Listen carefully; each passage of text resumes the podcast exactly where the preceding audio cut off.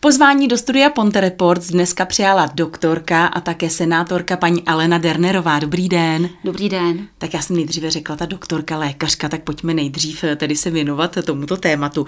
Eh, koronavirová čísla nám opět stoupají. Například ve státní svátek bylo potvrzení případů 4355, v pátek už to bylo 5734, v sobotu 5057. V nemocnici je hospitalizovaných přes 14 pacientů eh, s covidem a téměř 200 200 jich je ve vážném stavu, s tím, že tedy údajně eh, především v tom vážném stavu jsou pacienti, kteří jsou neočkovaní. Eh, máte stejné informace nebo tak ano, je to pravda, že přibývá takzvaně pozitivně testovaných, to znamená, že ne každý pozitivně testovaný je nemocný.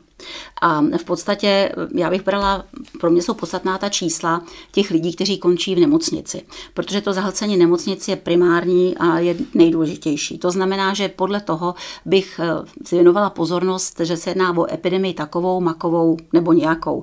A co se týče eh, vlastně čísel, tak my dostáváme jako politici, jak senátoři, tak poslanci pravidelně už více jak rok od profesora Ruška, šéfa ÚZISu, Ústavu zdravotnických informací a statistiky eh, čísla. Těch čísel je velké množství. Takže eh, prostě eh, časem už se dostanete do fáze, že se díváte na ta těla mailů a potom teda ty přílohy už tak jako proletíte, protože tam je kvanta dat.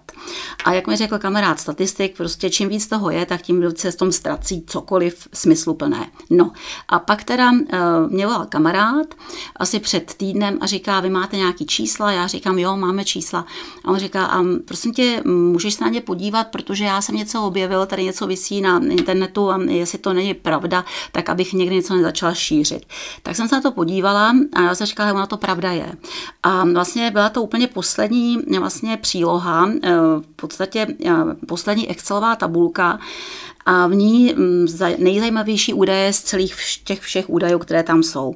Ono se říká, že ta epidemie je epidemie neočkovaných, mm-hmm. ale ono to tak teda není. Je to, opravdu jsou to data od pana profesora Duška, eh, která říkají, že ti, kteří v podstatě prodělali COVID, a nejsou očkováni nebo neúplně, jsou v současné době na JIPu v počtu nula od ledna tohoto roku do nynějška je tam celkem 40 takových pacientů.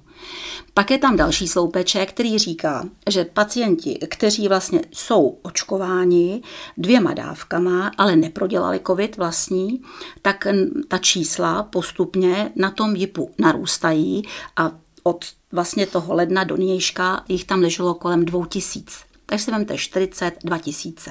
A pak samozřejmě ta největší složka je eh, těch, kteří v podstatě neprodělali covid a nejsou očkovaní, takže ty na tom jepu skončí také. Ale nemůžeme říkat, že to je epidemie neočkovaných. To ti lidé, kteří prodělali covid, tady evidentně tvoří jakousi imunitní hráz a vlastně i tvoří takovou tu, vlastně už jak říkáme, procentuálně jsme někde v rámci té imunity jako takové.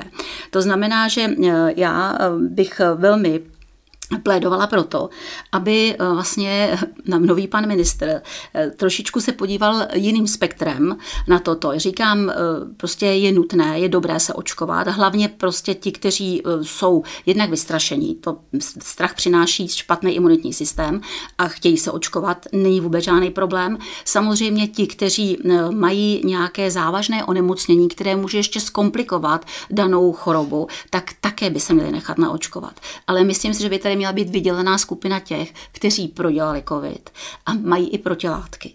To znamená protilátky, to je něco, co nás chrání. A chrání nás to docela dokonale. A základní postulát medicíny, když jsem studovala, bylo to, že prodělená choroba vede k vyšší imunitě než ta, kterou si vytvoříme očkováním. Takže já říkám, prima, můžeme se očkovat, ale prosím vás, mějme selský rozum a podívejme se na ta čísla. Ta čísla jsou naprosto relevantní a poslední vlastně data jsou taková, že z JIPu, ti, kteří jsou na JIPu, mají vlastně nejsou očkovaný, neprodělali covid, je jich tam vlastně 140 a na JIPu leží současné také 81 pacientů, kteří jsou po dvou dávkách očkování a covid jako takový neprodělali. Ale můžeme říci, že samozřejmě tito pacienti s tím očkováním mohou mít lehčí průběh na tom JIPu, zatímco ti druzí nikoliv. Ale měli bychom tady jaksi prostě oddělit tu skupinu lidí, kteří prodělali covid.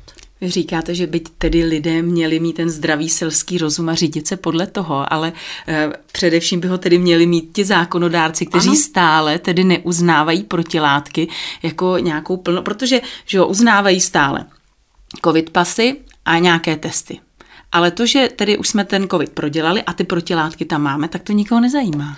To je právě na mě, to mě fascinuje takzvaně. Protože jsem říkala, jestli nový pan ministr bude mít trošku jiný náhled, protože o tom jsme se bavili už mnohokrát, že vlastně ta situace eh, s těmi protilátkami je naprosto jasná. A když vám hlavní hygienička řekne, prosím vás, nenabírejte se ty protilátky, to je strašné, tak já jako říkám, proč je to strašné? To naopak, jako to je důležitá věc, protože mám-li protilátky, tak jsem určitým způsobem chráněná. A s tím pádem zase, ale když mi ty protilátky zmizí, tak to neznamená, že už nejs, že nejsem imunní, protože mám, když jsem to prodělala, nějakou imunitu buněčnou z buňky, které už jsou jako, tak čekají, když přijde ta infekce, že vystartují a budou tvořit ty protilátky. Protože to tělo si nebude tvořit něco, proč by se namáhalo, no to jak je docela těžké vytvořit ty protilátky, když momentálně se ten člověk cítí dobře a nic mu není.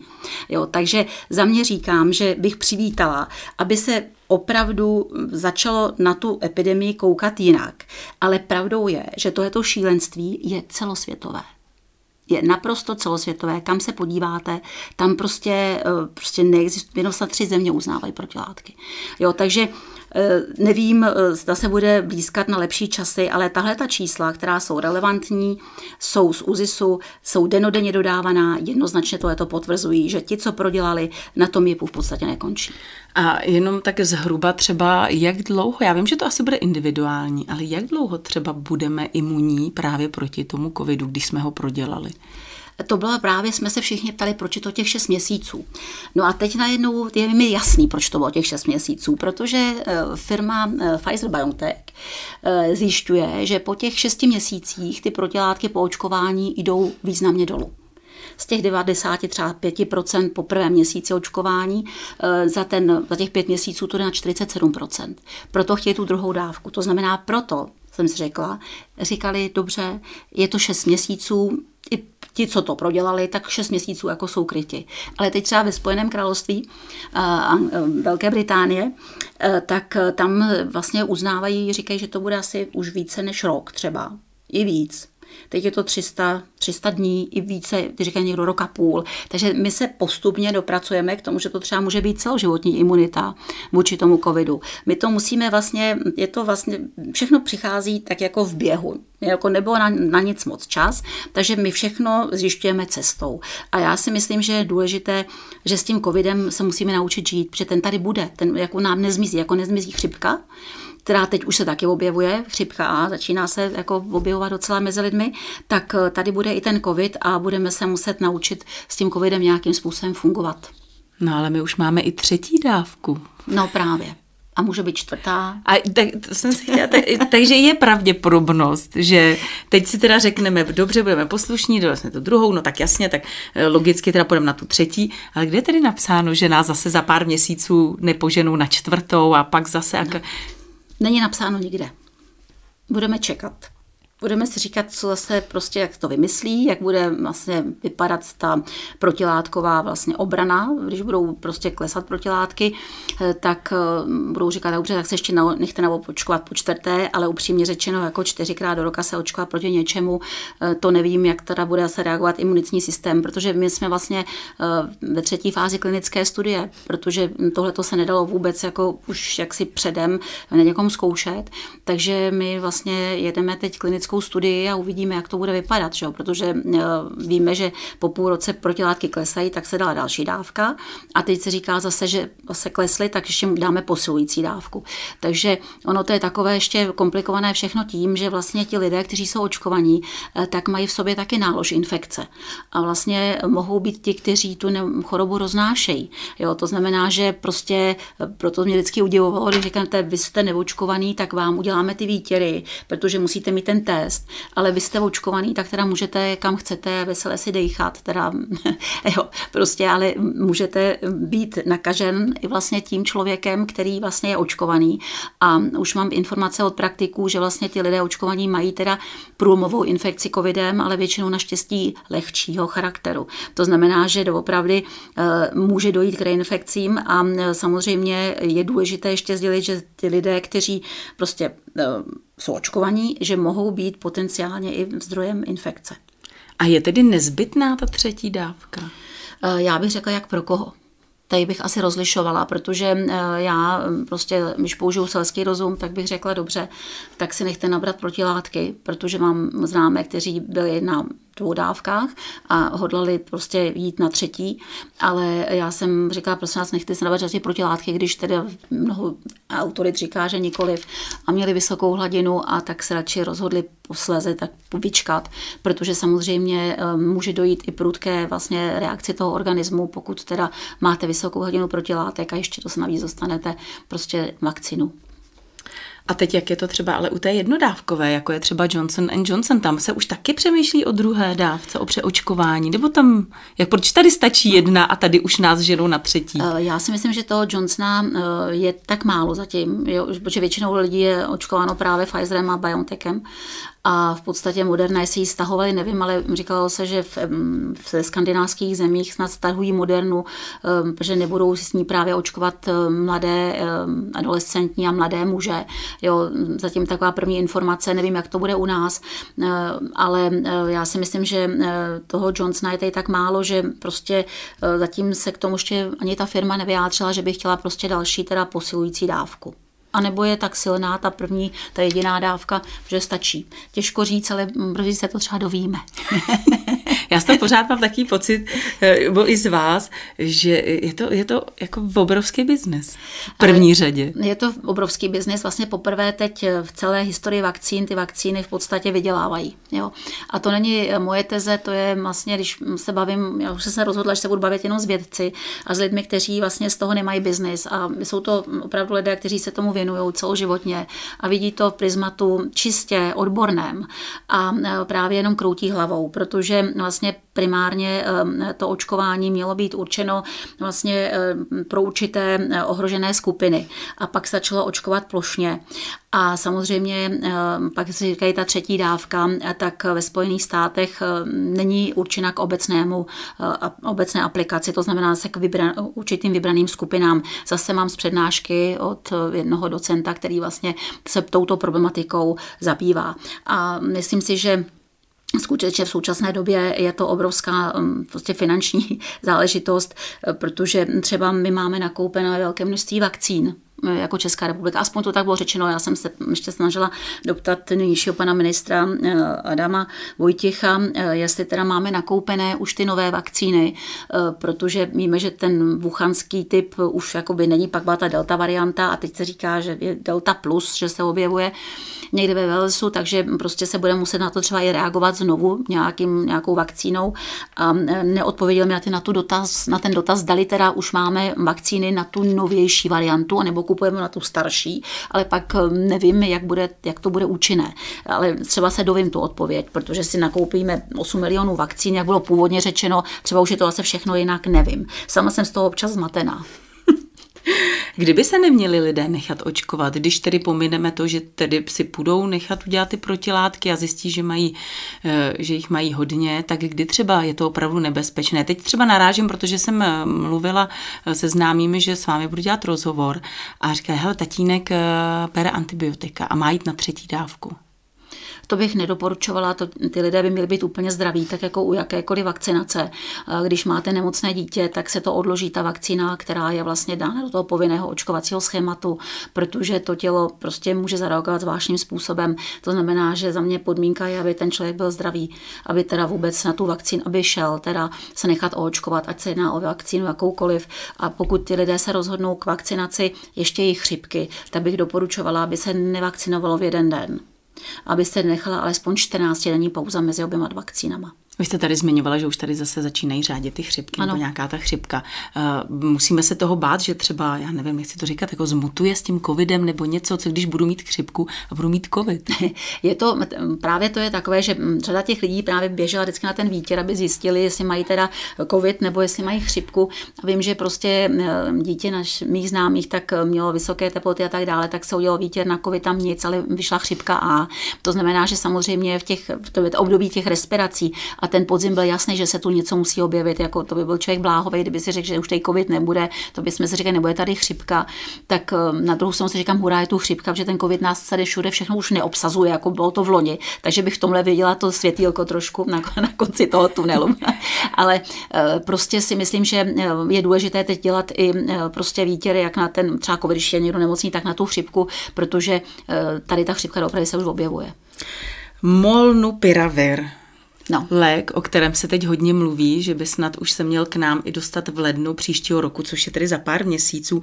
Eh, je to eh, lék, který schvaluje tedy Americká Evropská léková agentura eh, a snižuje riziko hospitalizace a vážných následků covidu až o polovinu. To je ta tableta. To je ta tableta. No, já to o tom vím, je to úplně něco nového a si myslím, že by to bylo úplně skvělý, protože bychom se nemuseli vakcinovat. Teda já si myslím, že eh, je to, eh, ta vakcína by měla být v době, kdy teda nemáme vůbec nic a pak teda by bylo dobré už mít tu medikaci jako takovou. S tím, že, ale myslím, že ta, ten lék, že stojí asi 800 euro, jsem dostala takovou informaci, mm-hmm. jo. Ale eh, nevím to, může třeba se ta cena bude nižší, nevím, ale vím, že to existuje a byla bych jako dokonce se hovoří o nějakých sprejích, které by měly být třeba možné aplikovat v době, kdy jsme na dovolené a podobně, že by se nemuselo vakcinovat, jo, a že by mm-hmm. v mhm. podstatě člověk přežil tu dovolenou jenom s tím, že si prostě něco aplikuje eh, prostě s sprejem a dokonce se tehdy uvažovalo, že i některé vakcíny budou ve sprejích, což by bylo úplně úžasný. A to nějak se na to zapomnělo. Máme teď teda ty vakcíny jenom teda, eh, které se aplikují tedy eh, intramuskulárně, ale v podstatě ehm, třeba čas ukáže. Víte co, já když se bavím třeba zase s těmi lidmi, kteří těm fakt se zabývají, ať už je to pan profesor Ton, čistý vědec, jo, tak ten vždycky říká, jako eh, ona ta léčba je tady možná, už když ten člověk má jako podezření, že tam bude problém nějaký, tak prostě by se mělo nasadit toto, to, to, takže tady je důležitý nějaký guideline, který by měli třeba i ty praktici a toho člověka nějak začít léčit. A pak je tady možnost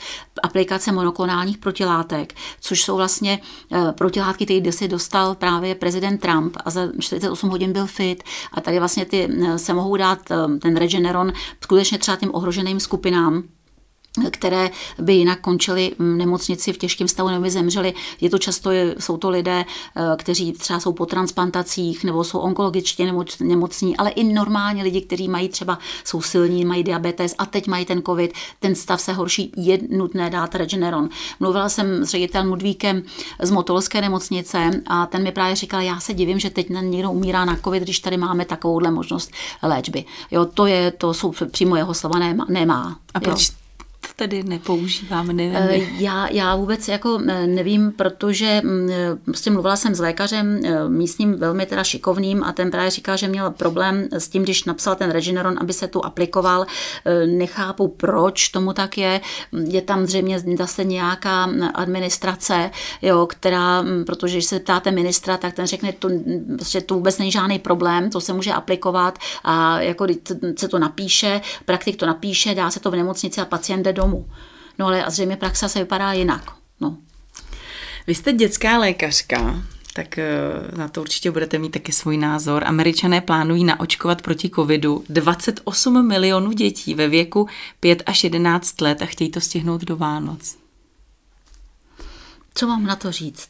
Já říkám, když se mi rodiče ptají, jestli už prostě by, jestli by mm, jako by mohli nechat naočkovat své děti, a já říkám, je to vaše dítě, je váš majetek, vy se musíte rozhodnout. Můj názor je takový, že své dítě bych v současnosti nenechala očkovat. O jak starých dětech se tedy bavíme? To, je, to jsou děti, kterým je třeba 12, Jo.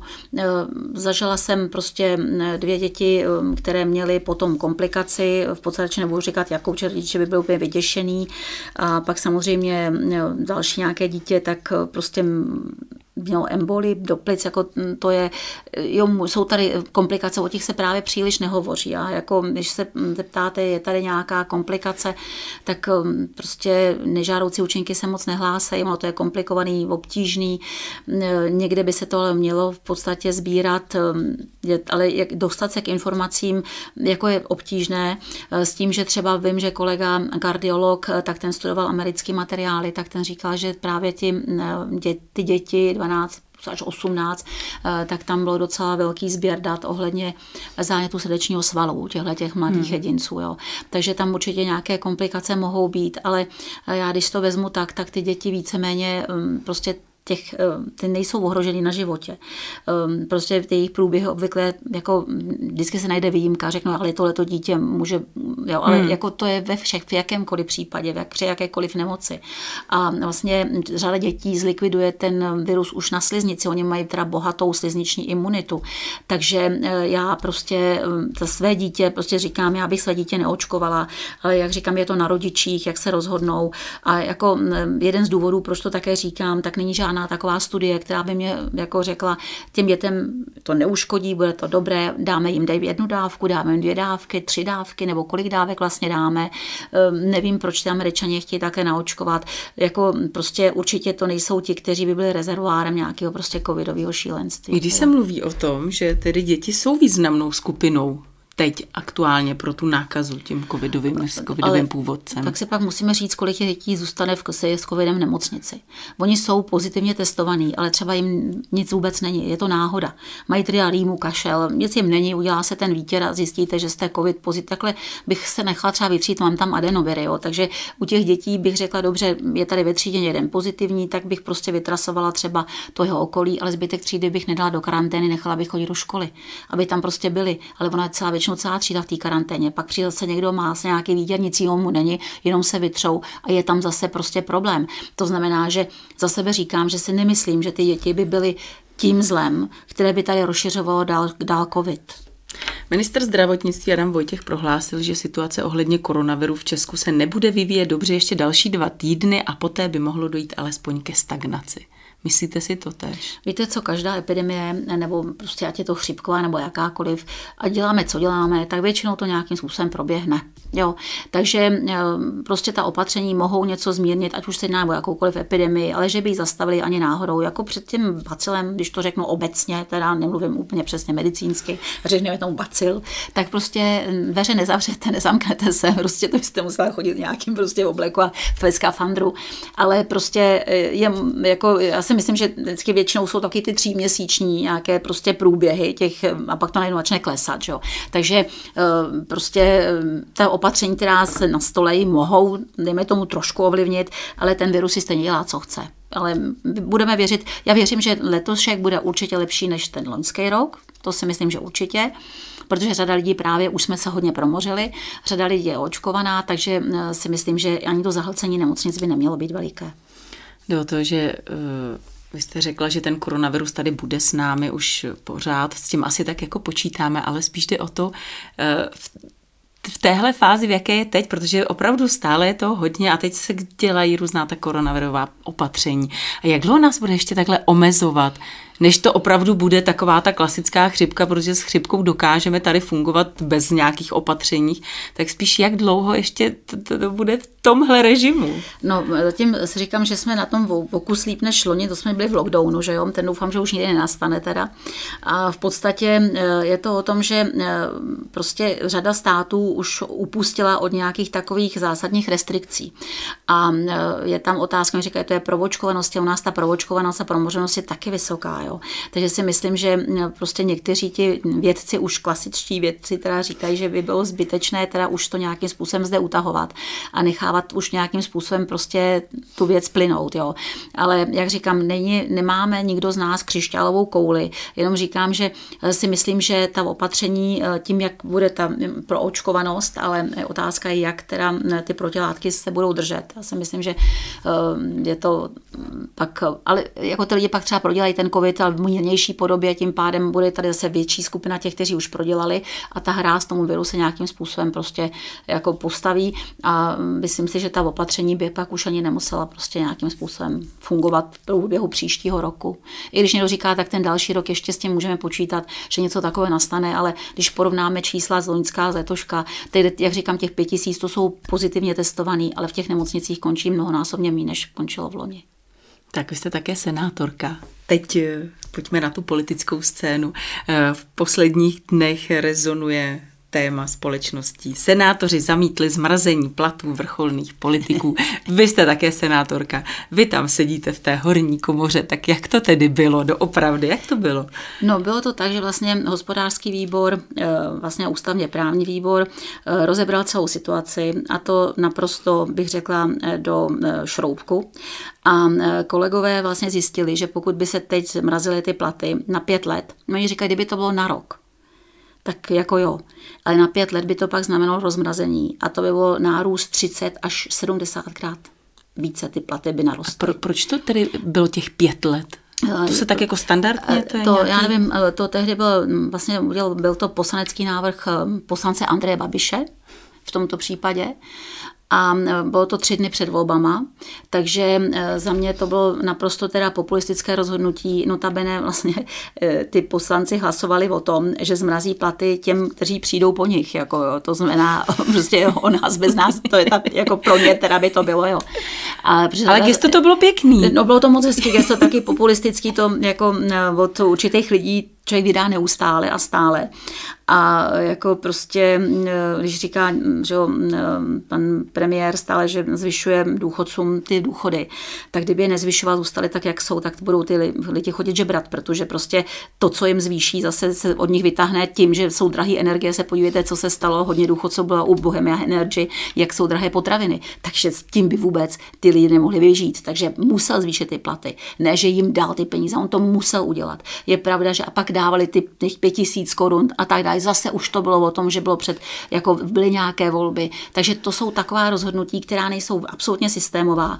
A vím, že v Senátu eh, prostě to, co říkali kolegové, kteří tomu rozumějí, že je připravený návrh, který by měl už teď projít tím novým parlamentem, kde teda se budou ty platy odvět úplně jiným způsobem, než tím, že budeme o tom neustále hlasovat, dělat si ty plat nahoru, plat dolů, tady si uberem na rok, na dva roky. To prostě je úplný nesmysl. To znamená, že tady by podle toho, jak bude hospodářský výsledek, tak podle toho by měly být navázány platy. Bude špatný, platy se sníží. Bude dobře, jak všude porostou, poroste se i tady. Prostě takhle by to mělo vypadat a ne říct, teď to zmlavíme, taky by to mohlo zmrazit na 10 let, jo a pak to bude stokrát se bude muset přidat. To je prostě úplně, bylo to, kolegové to doopravdy, eh, obzvlášť můj kolega eh, Michal Canov, tak ten to měl naprosto přesně jako eh, prostě propočítané, řekl tam, zdůvodnil to a myslím si, že to není o hltání jako toho, že jsou tady nějaké peníze, ale prostě o tom, já se živím prostě prací, chodím do práce, jsem jako doktorka,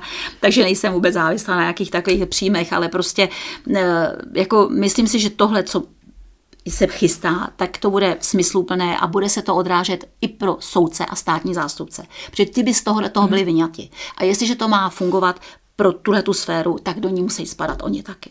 To znamená, že tady prostě by to naprosto byl nepoměr toho, co se stalo. A myslím si, jak se, my jsme se museli pak smát, jak všichni vlastně proto zvedli poslanci ruku, no protože se měli strach, bylo tři dny před volbama, takže kdyby na to nezvedli ruku, tak by to prostě znamenalo minus body. Prostě tady je bohužel pravidlo, jako eh, prostě vždycky podívejte se na ty peníze. Jo, to je, a o těch penězích to vždycky není. A jestli pan Babiš chce teda takovéhle věci dělat, tak se podívejme, co dělá sám o sebe se svýma firmama. Jo. No, jde o to, že i v tom senátu sedí vlastně senátoři za ANO a ti paradoxně tedy taky zvedli ruku proti tomu zmrazení toho platu, a bylo nebo to, těch platů. No právě protože to bylo zdůvodněno tím, jak to teda řekl jedno hospodářský výbor, ústavně právní výbor, že to je absolutní nesmysl, že po pěti letech bychom měli 30krát až 70krát vyšší v podstatě hm, plat by se to muselo zvednout, což je teda šílený. A když se ptali paní ministrině Šilerové, proč teda to takhle udělali, a ona říkala, prostě dýcháme s lidmi a s těmi lidmi dýchali už ty čtyři roky předtím. Takže jenom pojďme to uzavřít. Eh, platy tedy těch politiků vrcholných se zvednou o 6% od ledna? O 6% by se měly zvednout. Říkalo si, že kdyby se to zmrazilo na těch pět let, tak pak by to bylo třeba až o 40%, 40 což by 50. byl tedy velký nárůst, no. což by byl teda skok obrovský. obrovský. No. Tak. Ale chystá se opravdu jiná, prostě jiný způsob uh, určování platů. A myslím si, že bude, bude spravedlivý. Teď jenom úplně otázka odvedle, ale říkáme, že musíme reagovat na tu inflaci.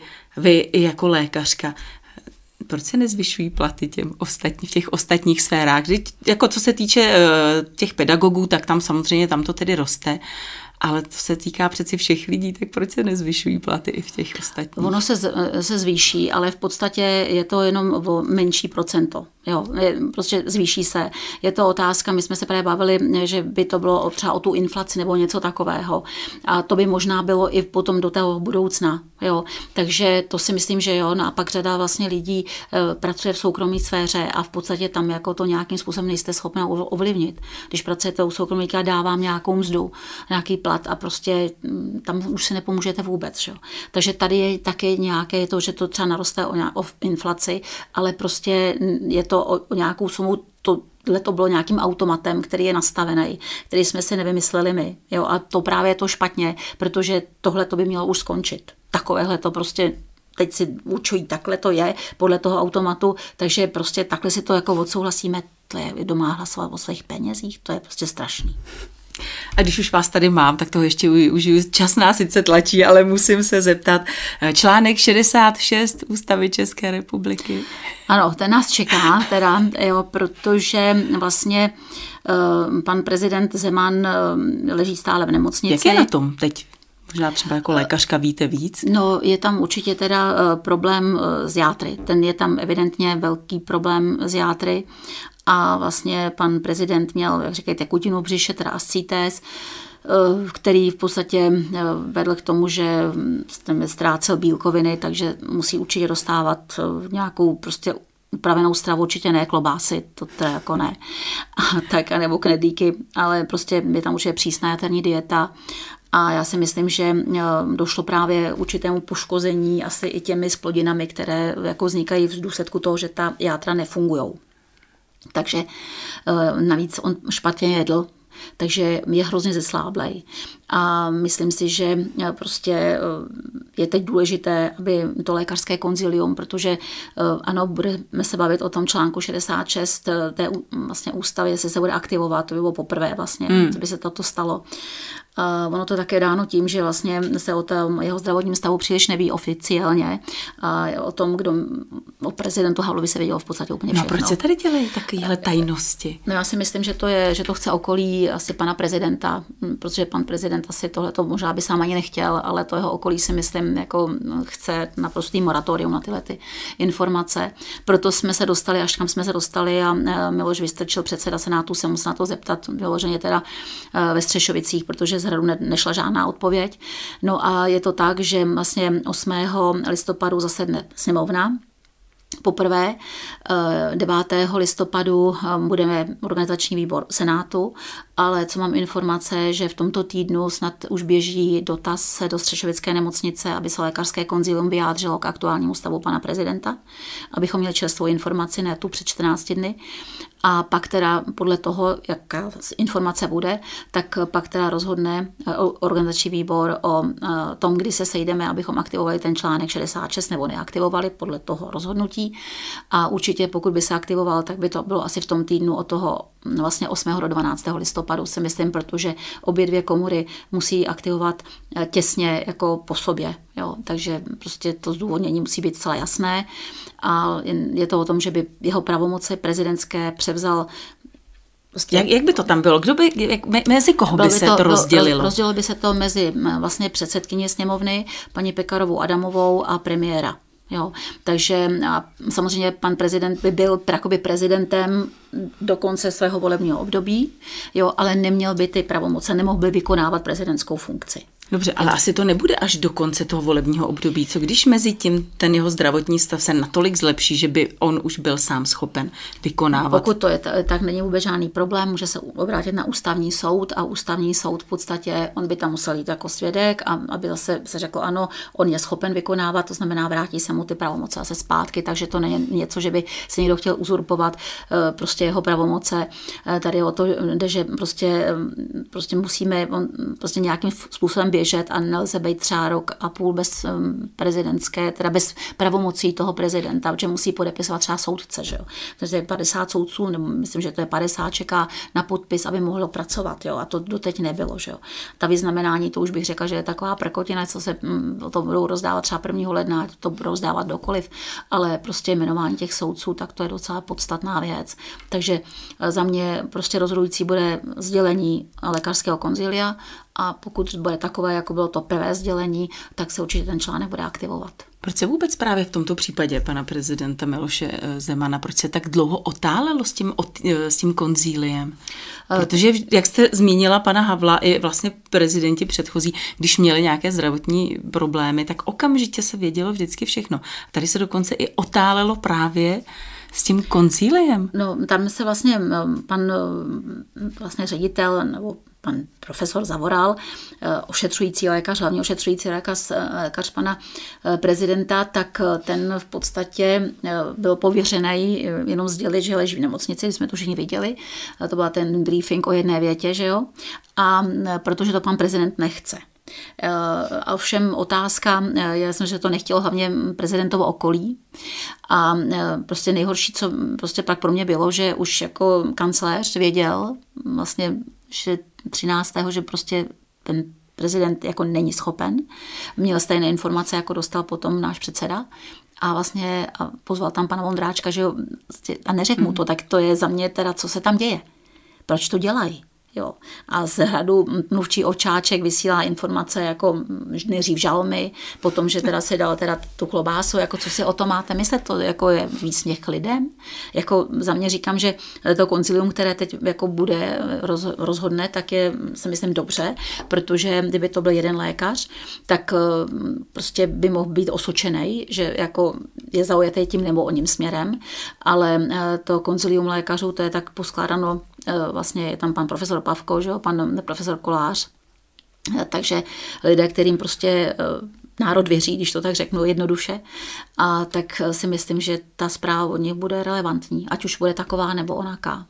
Jenom ještě vy jste zmínila uh ty podpisy, tě, jmenování těch soudců, ale co ještě takzvaně tedy stojí tou nefunkčností prezidenta? No tam bylo v podstatě to, že nemohl zasedat, on mohl říct dříve, aby se, se sešla vlastně uh, už poslanecká sněmovna, protože ten 8. listopad je nejzaší termín a on vlastně měl vést, když tak povolební vyjednávání. Tady se to i tak špatně sešlo s těmi no, volbami. No právě, já si myslím, že jako eh, kdyby býval, pan prezident byl ještě v kondici, tak by býval asi pan premiér eh, byl byl pověřen sestavením vlády, i když jako eh, prostě eh, ta šance je bych řekla nula, ale stejně by asi tu možnost podle mě dostal. Jo?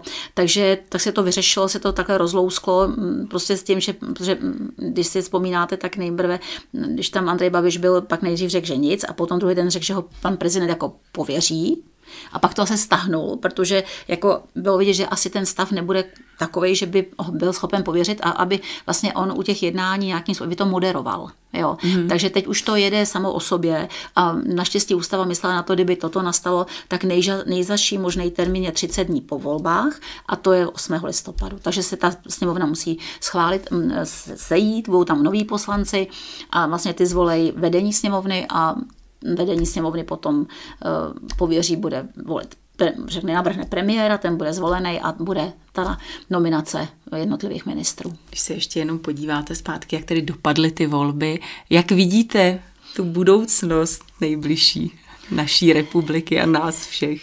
Chtěla bych vidět růžově. Ale přeci no, myslíte si, že nás čekají lepší časy, že se blízká na lepší časy, nebo... No, bude to strašně těžké období. Upřímně teda eh, si myslím, že ta situace eh, pro budoucí koalici eh, není vůbec příznivá, jako nastupují tam v době, kdy země je strašně zadlužená. Eh, resuscitace vlastně všech možných odvětví, prostě tak jako na půl.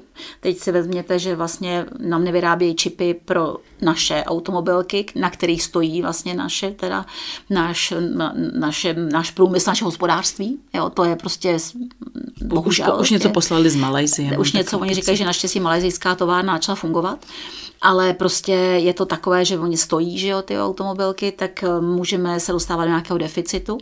Eh, teď ta Evropa taky je taková ještě trošičku neúplně stabilizovaná, takže eh, máme obrovský dluh, který budeme muset splácet. Máme tady sice Národní plán obnovy, na který teda máme půjčené peníze z Evropské unie, takže jsme tam poslali nějaké ty prostě návrhy, které nám oni mají schválit, ale budeme to muset částečně také vracet. Takže a musí se teda jako prostě snažit eh, přesvědčit lidi, aby prostě do toho s nima šli. Tak budeme se držet palce. Já vám moc děkuji za to, že jste si na nás udělali čas. Děkuji za to, co děláte. Přeju hodně štěstí. Děkuji za pozvání, velmi ráda jsem tady u vás byla. Mým dnešním hostem ve studiu Ponte Reports byla Alena Dernerová.